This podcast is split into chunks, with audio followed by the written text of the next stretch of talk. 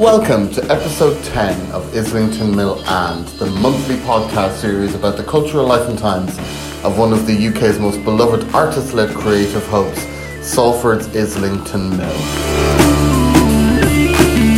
For this month's episode of Islington Mill and, I've spoken to Nick Spalding, who runs both the Mirage Bar and Lurid Ultra Hybrid.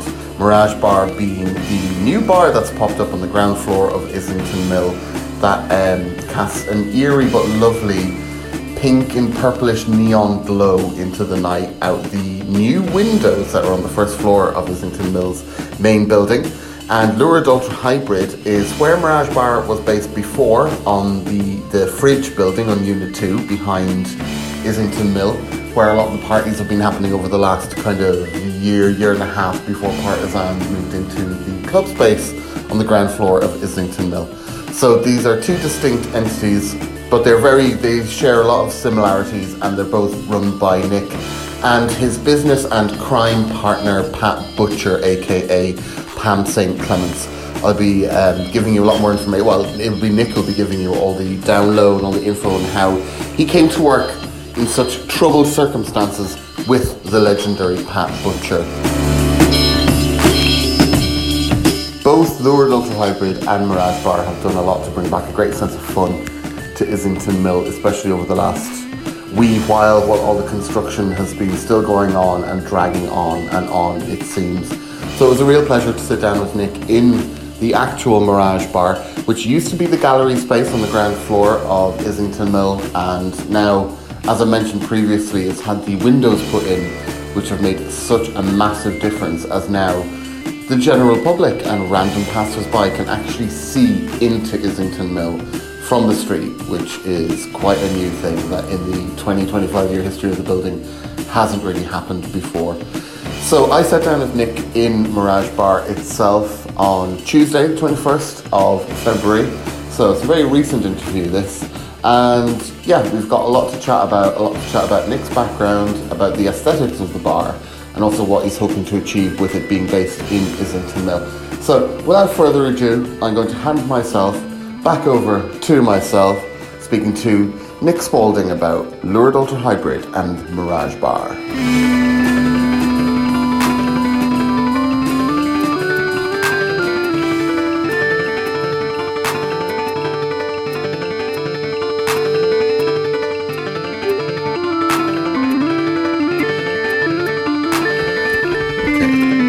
It's rolling. Here we go. Let's do it. Yeah, Yeah. absolutely. I'm here with Nick in Mirage Bar 2, which is on the ground floor of Islington Mill. How are you doing, Nick? You alright? I'm very well, thank you very much. Good. Yeah, no, I'm having fun. Cool, cool. We're already having fun. We've only just begun. We've done a few apples, haven't we? We're yeah, a few we, apples we in. a few apples in. um, can you tell me what what is Mirage Bar? And like, what is Lurid Ultra Hybrid? What is Mirage Bar? Take me through the history of what this is. So, Mirage Bar is a queer cocktail bar formerly owned by Pat Butcher. Oh, actually, they're now currently owned by the full story is she's owning it again now. Um, Lurid Ultra Hybrid is a queer gay club or queer club out in the desert, uh, which is in Unit Two in Islington Mill. Mm-hmm. And Mirage Bar is in um, the main building Islington Mill, and it's open to the public in the way that it's Lurid Ultra Hybrid is only really open for events, specific events. Okay. But uh, this is open to the public every Friday night from 7 to 11 pm for two for one daiquiris. Cool. So it's pretty cheap and it's just a good place for queer people and all people to meet up and have fun on a Friday night, basically. Cool. So, which came first, Lurid Ultra Hybrid or Mirage Bar?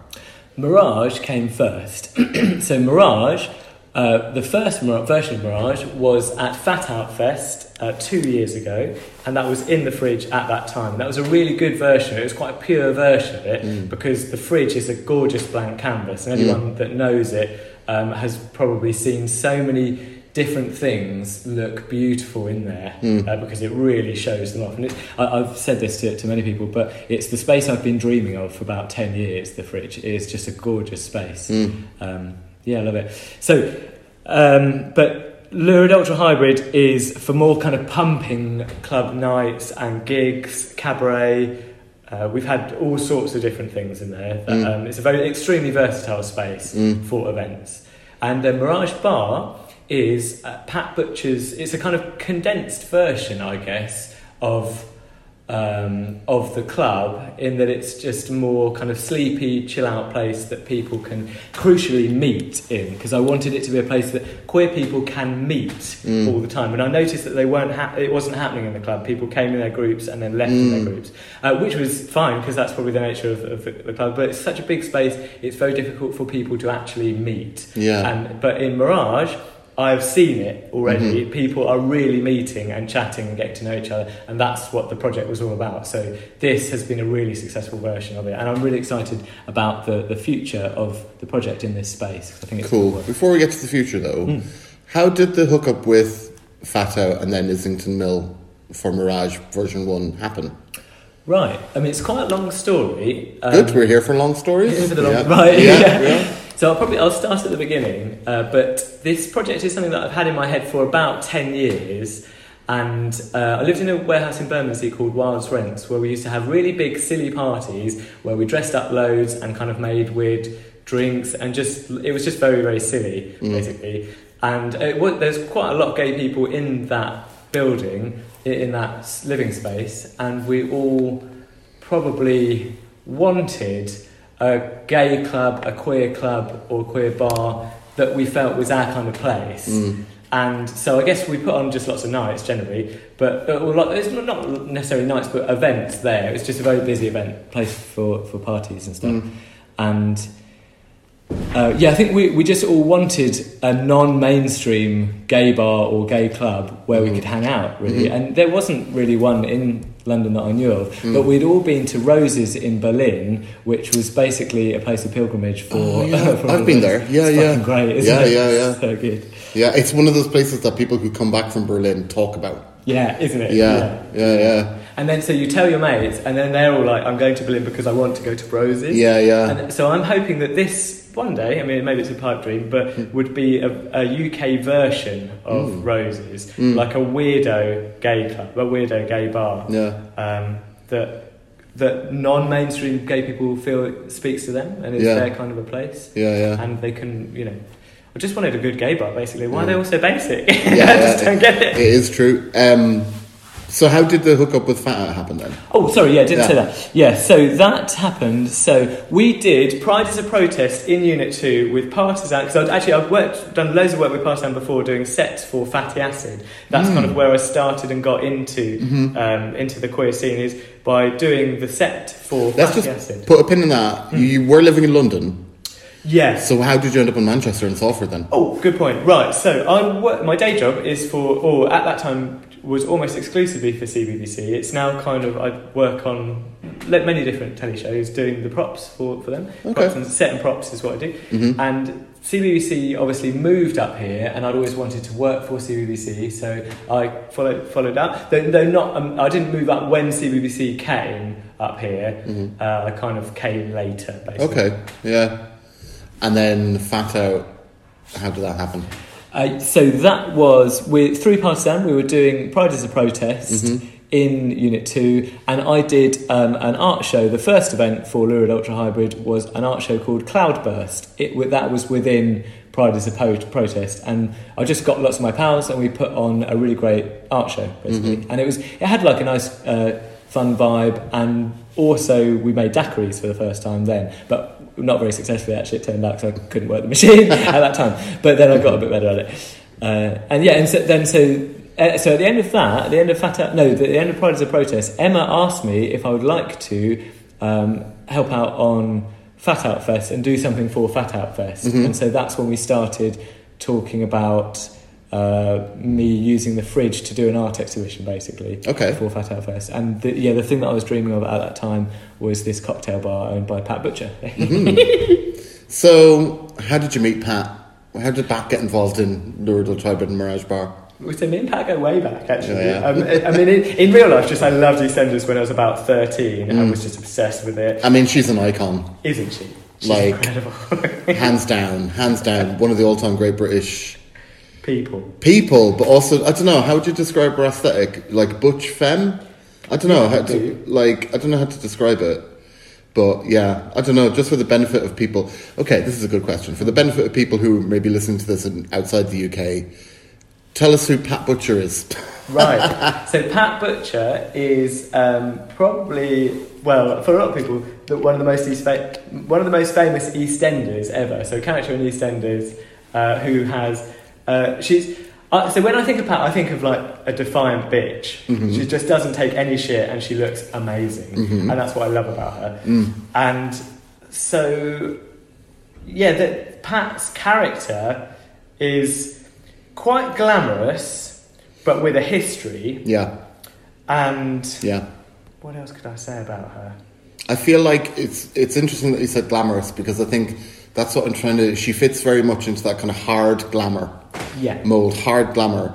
And um, the other people that I think of who were like that as well. There was a character in Coronation Street who not the same as Pat, but um, but basically for me as well, like Pat's got a very dykey vibe, for want of a Yeah. better phrase. Yeah. She comes off as very lesbian in a really good way, but also her look is she's got short hair, um, and she wears kind of harsh makeup, and she's kind of I don't know. She still is definitely a woman, but a woman who has kind of masculine. I don't know how to describe it, but she's kind of like a butch woman, but she's still glamorous and stuff. And then there was the woman who, oh, she used to be in Coronation Street, and now she's gone on to have a very good acting career of her own. Oh, yeah.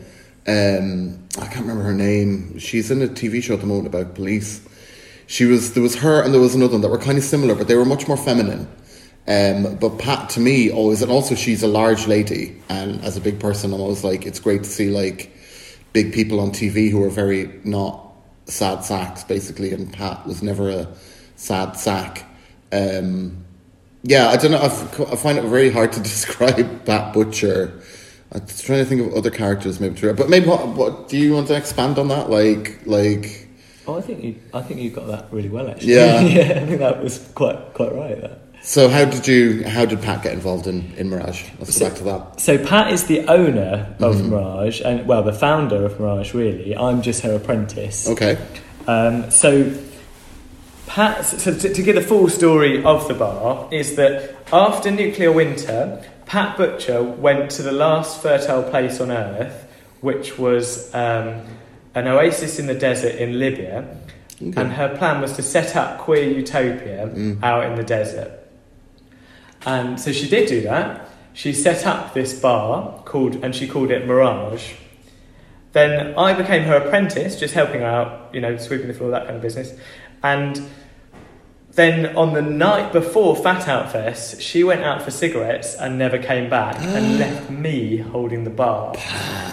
I know. I was heartbroken, briefly. Briefly.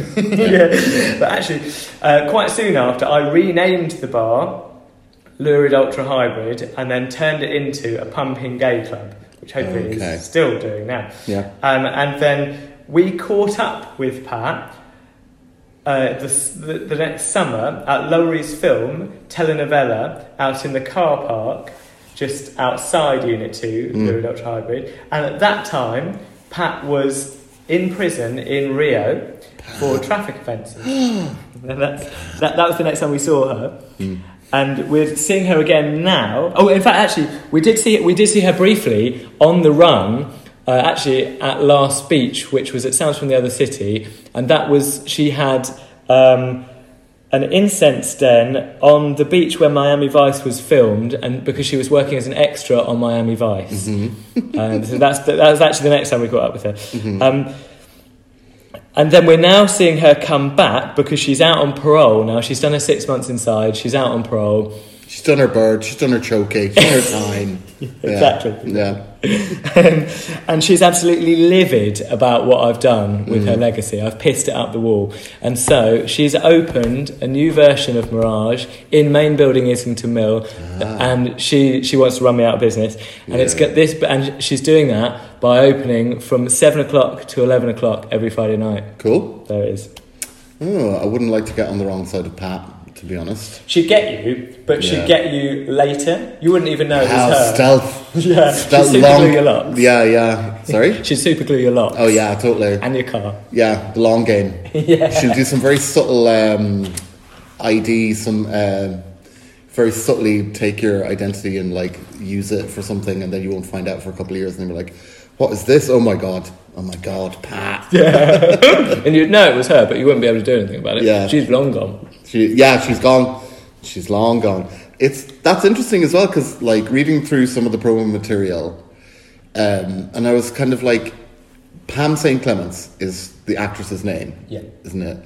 And I was kind of like, she's is she dead? Yes, I think she's dead. But now you told me that she's not dead, and it's kind of a funny kind of like, she's such an iconic British character from mainstream British media but she I don't know. How can how can she simultaneously be in my head oh yeah pa- I think Pam St. Clements is dead but now we're finding out that she's not. But I think it's maybe got to do with the fact that Pat Butcher isn't around anymore. That you're kind of like oh is that person dead? Oh maybe they are because I don't see them on telly that much anymore. Um, yeah I don't know where I'm going with this but it's just an interesting thing to be like is she alive or is she dead? And then coming here today, I assume Pat, Pam St. Clements was dead, but then you told me that she's not. She's actually alive. Yeah, and that Yeah. confusion between the character Pat Butcher Yeah. and the reality of Yeah. the actor uh, Pam St Clements is I find very exciting, and so I'm definitely really up for um, ha- like continuing that confusion. And sometimes when I refer to Pat, it's Pat. Or Yeah. sometimes it's Pam St Clement. I think on the website it's Pam St Clement and Pat, s- like simultaneously on different pages of the website. Mm-hmm. She's I one of those. She's one of those actresses, actors that um, just did the same role for so long that their life must have just morphed Yeah. into that into that thing. Like, and it is interesting as well because, like, uh, like I said earlier, she does give a very lesbian vibe. She's got very short hair. She's quite butch, but quite like hard femme. That kind of thing that is it's really hard to articulate, but queers know what I'm talking about. Mm. That kind of thing. And I always assumed, I heard when I was a kid growing up that her partner was Moira Stewart. Yeah, I think that's actually not true. Okay. Because Oh. I've, I've researched that really heavily as well, because I also thought the same thing and have been dining out on that story for Yeah. ages. Yeah, yeah, yeah. and then um, I thought, I better just fact check this because I'm telling everybody this. And then it's actually not true, apparently. apparently. Yeah, I wonder where that came from though, because that was really big. Like, that's also kind of like, hmm, does that mean that Moira Stewart isn't gay? I don't know. Not that it matters really, but then, but then also is Pam St. Clements actually gay? So I think she's bisexual. Okay, And that's that's what I've read online. So Yeah. I think it's probably true. she's also someone who comes from an era where she probably just wouldn't come out Probably, yeah. because I don't know now, but do you know how old she is now? She's in her seventies at least. I think probably 70s, but I'm not sure on that. Yeah. I'm guessing 70s. She was also somebody who like probably looked older than what she was. Yeah, definitely. I think in something like a soap opera, I think that's quite a common thing to just like, you know, get someone who, yeah, make them someone who will be able to play an old character for a long time, so they cast them younger Yeah. and make them up to look older, so that they know that like, old, she'll always be like over fifty for the next twenty years, Yeah. even if she was like in her late thirties when she did it. If that makes sense. Absolutely, they, they've kind of got this like a t- almost timeless aesthetic, haven't they? That they're just Yeah. like, they're always the same. They're just the Yeah. same. she never changed her style. She always had the same hair. Always had like big earrings were um, one of her trademarks. And I don't know. Whenever I see pictures of Pam St Clements, it's just like she just is Pat. Like she just still looks like that. It's like she had she got the one look to do the role in EastEnders, and then Yeah. just like kept it for Absolutely, life. yeah. yeah. You're never going to get a better role than that, I reckon. No. Yeah. Yeah. I guess not. For me, maybe maybe not for an actor. Well, yeah. I think, yeah, I think there'd be actors who would uh, contradict that. oh, absolutely, yeah. But, sure but I also think like she got like so for people who don't know, her partner in the soap was Frank Frank Butcher, who is quite iconic to me because he's Oh, very right. daddy. He's the very much the kind of daddy kind of character that I'm into. Um, and yeah, they must like if you're cast in a soap opera. But your character is a bit shit. It must be a, a bit of a nightmare. But if you're cast as something like Pat or someone like Pat who has this other iconic partner and you're portraying these people who are very kind of integral to British we all know people like that. They're real, like that's a real those kind of people, Pat and Frank are like real British characters that you meet on the street and stuff, but you rarely see that on TV, I think, until basically EastEnders came along and put them front and centre. Yeah. And that's like for that, for Pam St Clements must have been like I don't know. I would imagine she was very happy with that because it's like an iconic character, a real get her teeth into it, something with real depth and gravitas. But at the same time, some of the other characters on a British soap operas are just like, oh god, what a nightmare! If you like were cast as that, you wouldn't Yeah. recover from that. No, no, Yeah. no, no, absolutely not. What is like? What's your major attraction to Pam St Clements? I think um, it's probably her fierceness. Mm-hmm. I reckon mm. she's uncompromising. Yeah. and you would not win in a fight against her. Yeah. she would be fighting. You'd be out in the car park, and she'd have a knife. Yeah, yeah. She's she's going to fight dirty. Yeah. So yeah, probably that. Like Yeah. you're not going to win against Yeah. and, and, and her and her her kind of relentless makeup. yeah, yeah. her Just, I'm just like what I've been trying to say and trying to. It's really hard to articulate in words and to verbalize. Is the look, is the look that's simultaneously hard hmm. and fierce, but also feminine in certain ways, like big earrings, animal print, harsh makeup, hmm. almost draggy. Actually, it's almost like a almost like a parody of femininity in a way. Yeah. It's not really though. It's not like she's taken it, but she's not. It's just who she is. But it's just a really weird, and that's kind of what I've been trying. I, I still don't know how to to say it. It's easier if you see a picture of people like this, who I don't know how to just really blur the lines of like femininity and masculinity as well. It's, it's really interesting. Like, and also I feel like in this age of like drag race and kind of the kind of male to female um not impersonation because that's kind of a cliched phrase but the kind of playfulness of males pretending to be females oh yeah. I feel like there's not enough attention given to, you know, AFAB people who then inhabit a much more butch, um, masculine aesthetic and role than than there is about people who were born male who now inhabit very feminine roles and stuff. So I find Pat very interesting in that kind of like, you know, we are living in a society that that queerness is becoming more and more accepted, but still the kind of queerness that is getting a lot of attention is still very much based in femininity and prettiness and what passes as a pretty femme. Right. And Pat Butcher is definitely not that, but she's still feminine, and she's still like wouldn't say she's pretty, but she's not ugly. Like she's like attractive in that way. Um, that's just prostitute. is she She used to be. really? I, didn't, I don't. Yeah, I'm sure. Like I didn't. I had a phase of watching EastEnders when I was a lot younger, but it doesn't. Not not a lot of it has really stuck with me. But like Pat and Frank. I mean, I'm just trying to think off the top of my head. Like Pat Butcher, Frank Butcher, and Barbara Windsor's character. They're the ones that I think about. The ones who got divorced, uh, the famous Christmas divorce. That was before my time in the 80s. I think when it first started. Oh yeah. I think they're quite iconic as well. But um, Is that Angie and Dan? yes, Angie and Dan. Yeah, they're good. And then I also remember Patsy. Patsy oh, yeah, Palmer. Patsy Palmer's amazing. Is Patsy Palmer the actress or the character though? The actress. It's Bianca. Bianca, Bianca, oh, Bianca, oh. and what was her boyfriend called? Ricky. I've yeah, met Bianca. you've met her. Yeah, what's she like? Uh, she was fine. She's just an actress. Um, I mean, she was. Yeah, she, though she was a bit of a diva, um, but not really to me. So I didn't. Okay. Yeah. I always get her confused with the person who Daniella Westbrook, who took so much cocaine in the nineties that their septum fell in. Oh, love that. Yeah. Yeah, do you remember that? Yeah, that's Michelle. I think. Right. Okay. She's Grant and Phil's sister. I think, but not at the time I watched it. She Yeah. got replaced by a different actress because don't know who's probably. Yeah, probably. Mm. Yeah. Okay. Let's get let's get the away Can from we talk about EastEnders. More? Yeah. I mean, if you want to. no, no, no, no. Ask, ask me your questions. Okay. so, um, so Pat set this up hmm. in response to you turning the first Mirage bar into Lurid Ultra Hybrid. That's it. Yeah, she doesn't Yeah. like clubbing. She doesn't like clubbing. No way. Hate But it. obviously you do. Do you? yeah, I love clubbing. Yeah. So what was like? Yeah, you talked about like wanting to create a space where queer people could meet and Yeah. stuff, which.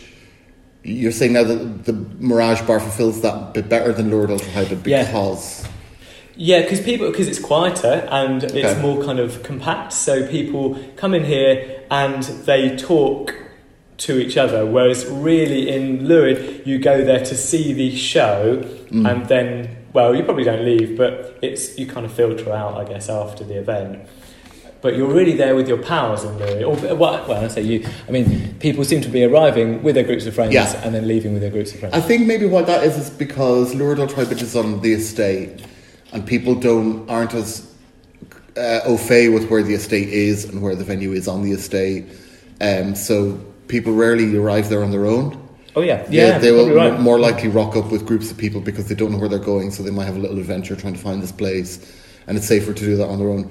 Whereas here, right now in Mirage Two, um, and this is something I want to talk about as well. We're right on the ground floor of Islington Mill, Yeah. so it's right beside the front door Absolutely. of Islington Mill, and I think that like, yeah, I mean, one thing that's worth talking about as well is these windows that are here, because this the space that we're in now, just for the listeners, um, this used to be the gallery space, Yeah.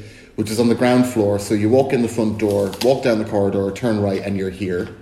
Um, but it used to be just a dedicated gallery space with completely white walls on each side. But now, this side where we're sitting, they've taken down the walls that were over the windows and they've completely exposed the windows to and the ground floor almost the full well not quite you can't see into the club space but they've exposed some of the ground floor of Islington Mill to the public to anyone walking by. Like it's a bit I don't know. How do you it's a bit weird for me to be in this room and have it flooded with daylight. It's really nice. Right. but like so many of my experiences of being in this room either looking at shows or working here or whatever it was just a white cube that could have almost been anywhere Whereas now it's like I'm looking out and there's the school there, and there's literally parents are coming up now waiting for their kids to come out of the school. And yeah, I don't know. I mean, had you seen the space before? Um, yes, I had visited it um, once for a show, or maybe twice actually. Mm. Um, but as the before before the windows came in, and uh, I don't really have a lot of a like I don't have much of a memory of the space, if I'm honest. Uh, but I was aware that it was a gallery space, but I Yeah. don't remember kind of how big it was or like what what I saw there or anything like that. Uh, but now it's it's an extremely prominent position. Mm. People can look in. Yeah. I'm really excited about that. Have you had any negative feedback? Because it's very exposed. It's just, to me, it's a like, it's very defining of the new era of Islington Mill that we're heading into. Because these windows that were traditionally, like, we did an event here, oh God, it was a decade ago now, makes me feel old, called Bummer Camp. Oh, yeah. And we put A0 letters in each of the windows here that said B U M M E or C A M P. So it was like the whole thing was spelled out. Obviously, we couldn't do that now because Yeah. those borders, those boarded up window boards that we had put the thing on are gone now, and it's actually windows looking out. Um, but you know, there's a school over there, and there's a lot of people around here who live around here. And when we put the bummer camp sign up on that, there was complaints from the neighbours, and they said like, "There's a school right there. You can't be putting that up there," even though it's like it's a double entendre. Right. If your kids ask you what a bummer is, just say, "Oh, somebody who's not in a nice way, somebody who's not feeling very well. You feel a bit bummed out." Like that's not. Yeah. But you know, we got complaints from the neighbours that like it was like promoting whatever. Um, so I'm just wondering, like, have has there been any negative feedback for Mirage being in here with these windows here and being suddenly what happens inside Islington Mill is very visible to people who don't even know that this place exists, or they just walk past and go, "Oh, "What's in there?" and they look in and it's like it's a it's a it's a bar. It's like you know, it's it's got neon stuff in it. Like, has there been any? You know, has anybody come in and has been a bit like, "What is this place?" Um, not, not in that respect, and certainly no one has been negative about, Okay. about it. And we're not really doing anything that sordid in here. Yeah. so I think probably people just quite like the bright, the coloured light.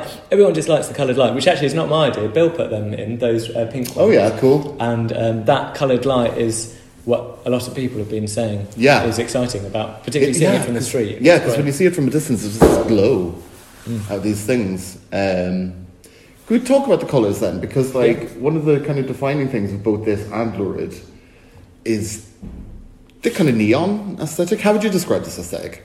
So, um, the, it's probably best to dis- so describe the aesthetic wi- and talk about the name at the same time. Okay. Um, because so the name of the project is Lurid Ultra Hybrid, um, and it really it refers to kind of a creature that is lurid, radioactive. No, so lurid, brightly bright in color ultra radioactive hybrid, two uh, living things squished together into one new creature, and it's essentially a creature that came into existence after nuclear winter and was charged with two creatures charged with radiation charged with radiation and then got fused together. Mm. uh, and so that is the story of the name.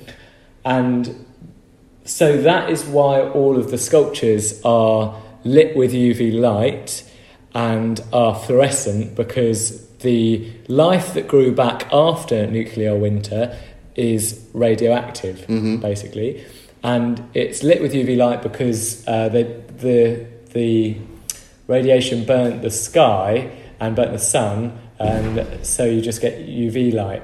The Mhm. sun only emits UV light now, basically. Right. Okay.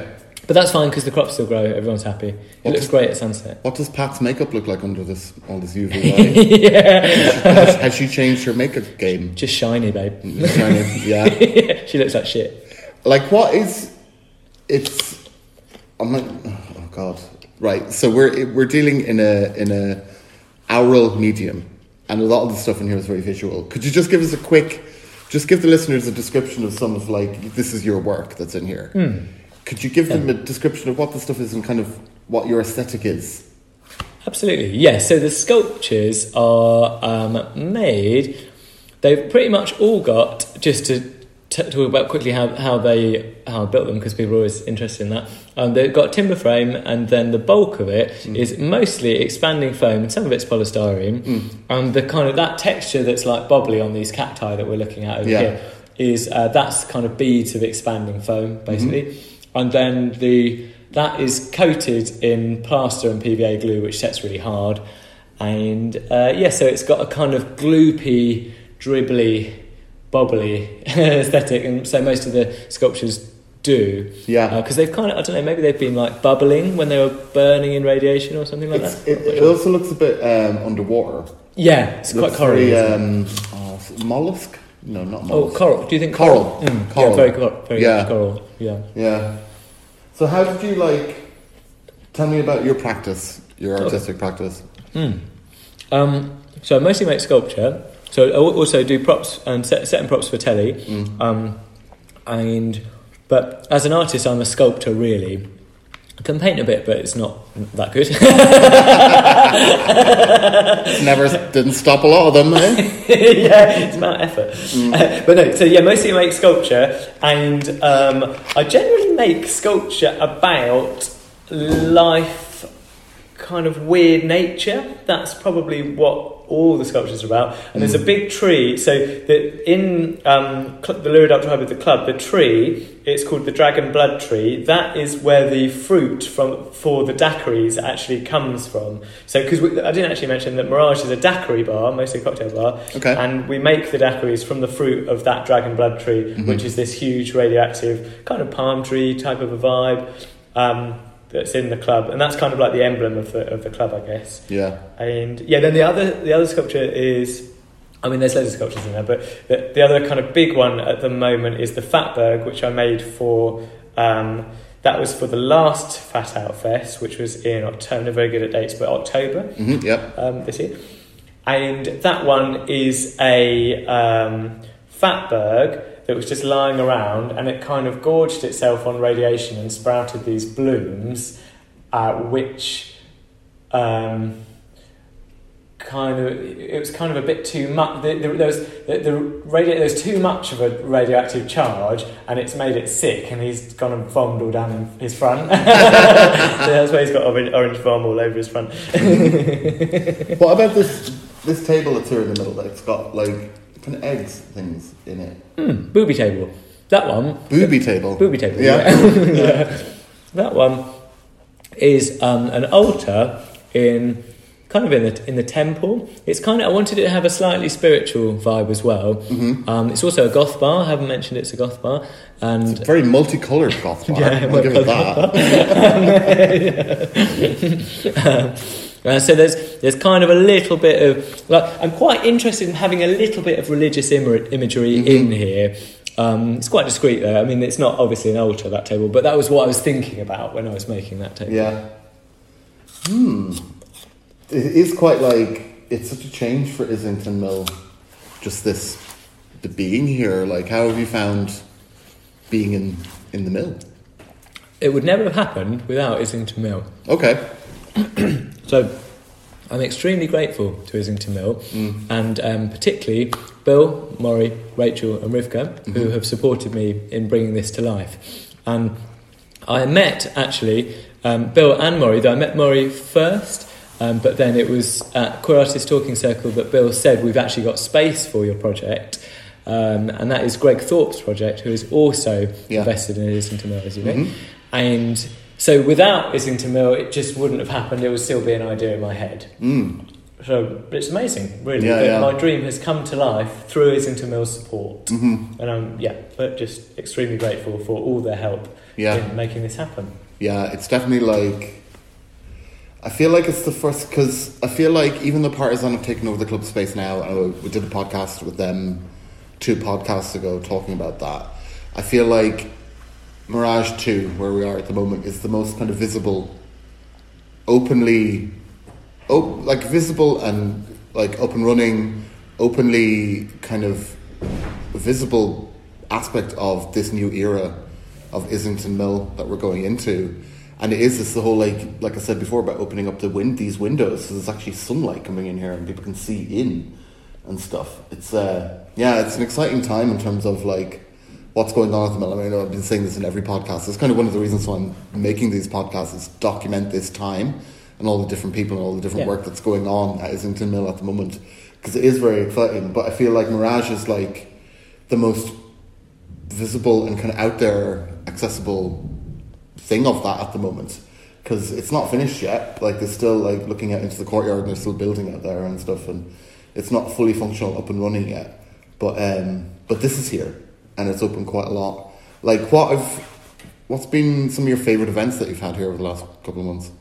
Snobtown that we just did was great, actually. So there was Partisan's event, Snobtown, a brilliant event, and which was a queer event as well. So obviously it, it worked well for me. But we were open um, just really as a kind of chill out zone for for that night, and it Mm. was just lovely to see people hanging out in here and to see it really busy. Mm. Uh, obviously, the last really big, gorgeous one was Fat Out Fest when we actually brought it over here Mhm. uh, in October, and that Mm. was really beautiful as well. It, Yeah. it, that it just came to life then in this Yeah. new space. So it's the first one. Oh, yeah, so actually, it was the the first one was the most gorgeous one, but then also the last one we did last Saturday, last Friday, I think, uh, was also Yeah, really gorgeous. Just to see it full of people, basically, and Yeah, uh, see- and just to have people enjoying it, it it's just really nice. So- just for the listenership, in case anybody is looking, is it for hire? Absolutely, yes, for high for private parties. Yeah, we're Mhm. doing really private parties on Saturday nights and Mhm. open to the public on Friday nights. Right, and Friday night is the daiquiri night.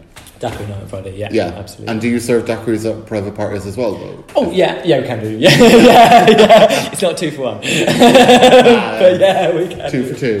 two yeah, yeah. Because me and Bill had our joint birthday party over in Yeah, that unit. was great. And uh, that was was it Lurid then, or was it still Mirage? I think it was kind of a bit of both then. Yeah. yeah. It, it wasn't. I hadn't kind of fully fleshed out the idea of when when is it Mirage, when is it Lurid at that time. Yeah. It was probably probably Mirage. I think really.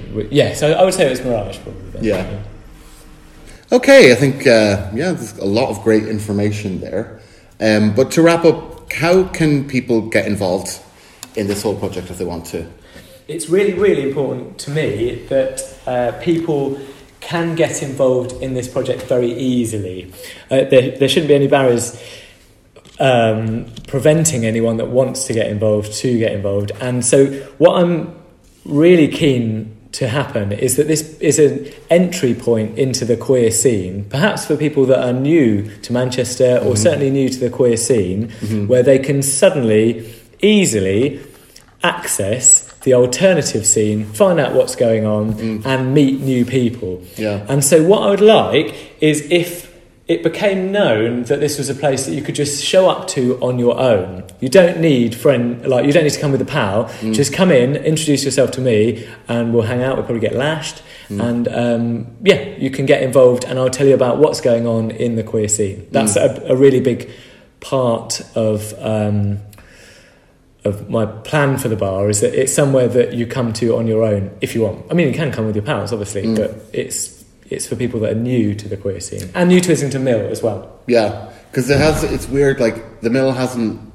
It's kind of lost the kind of social side of itself over the last five years with the club space not being a club anymore. But I think um, now that that's coming back into like very much the central the center of Islington Mill's identity, and also I feel like Islington Mill in itself has kind of come out the closet a bit and kind of is projecting a lot more of its queerness in its identity. Great. I think that's like, yeah, that's a really, that's something that people both need and is really well facilitated here, I think. Yeah, absolutely. Yeah, And, Yeah. th- and that's why I always felt Islington Mill would be the place for this. Yeah. because it has a, a long queer history, Mm. and I I just felt if it, if it's going to be anywhere, it'll be at Islington Mill. Yeah. And it was, turned out, yeah. Dreams do come true. They do come true, yeah. Yes, post-apocalyptic, glow-in-the-dark nightmare dreams do come true. yeah. Right. Thank you very much. Cheers now, thanks. Bye.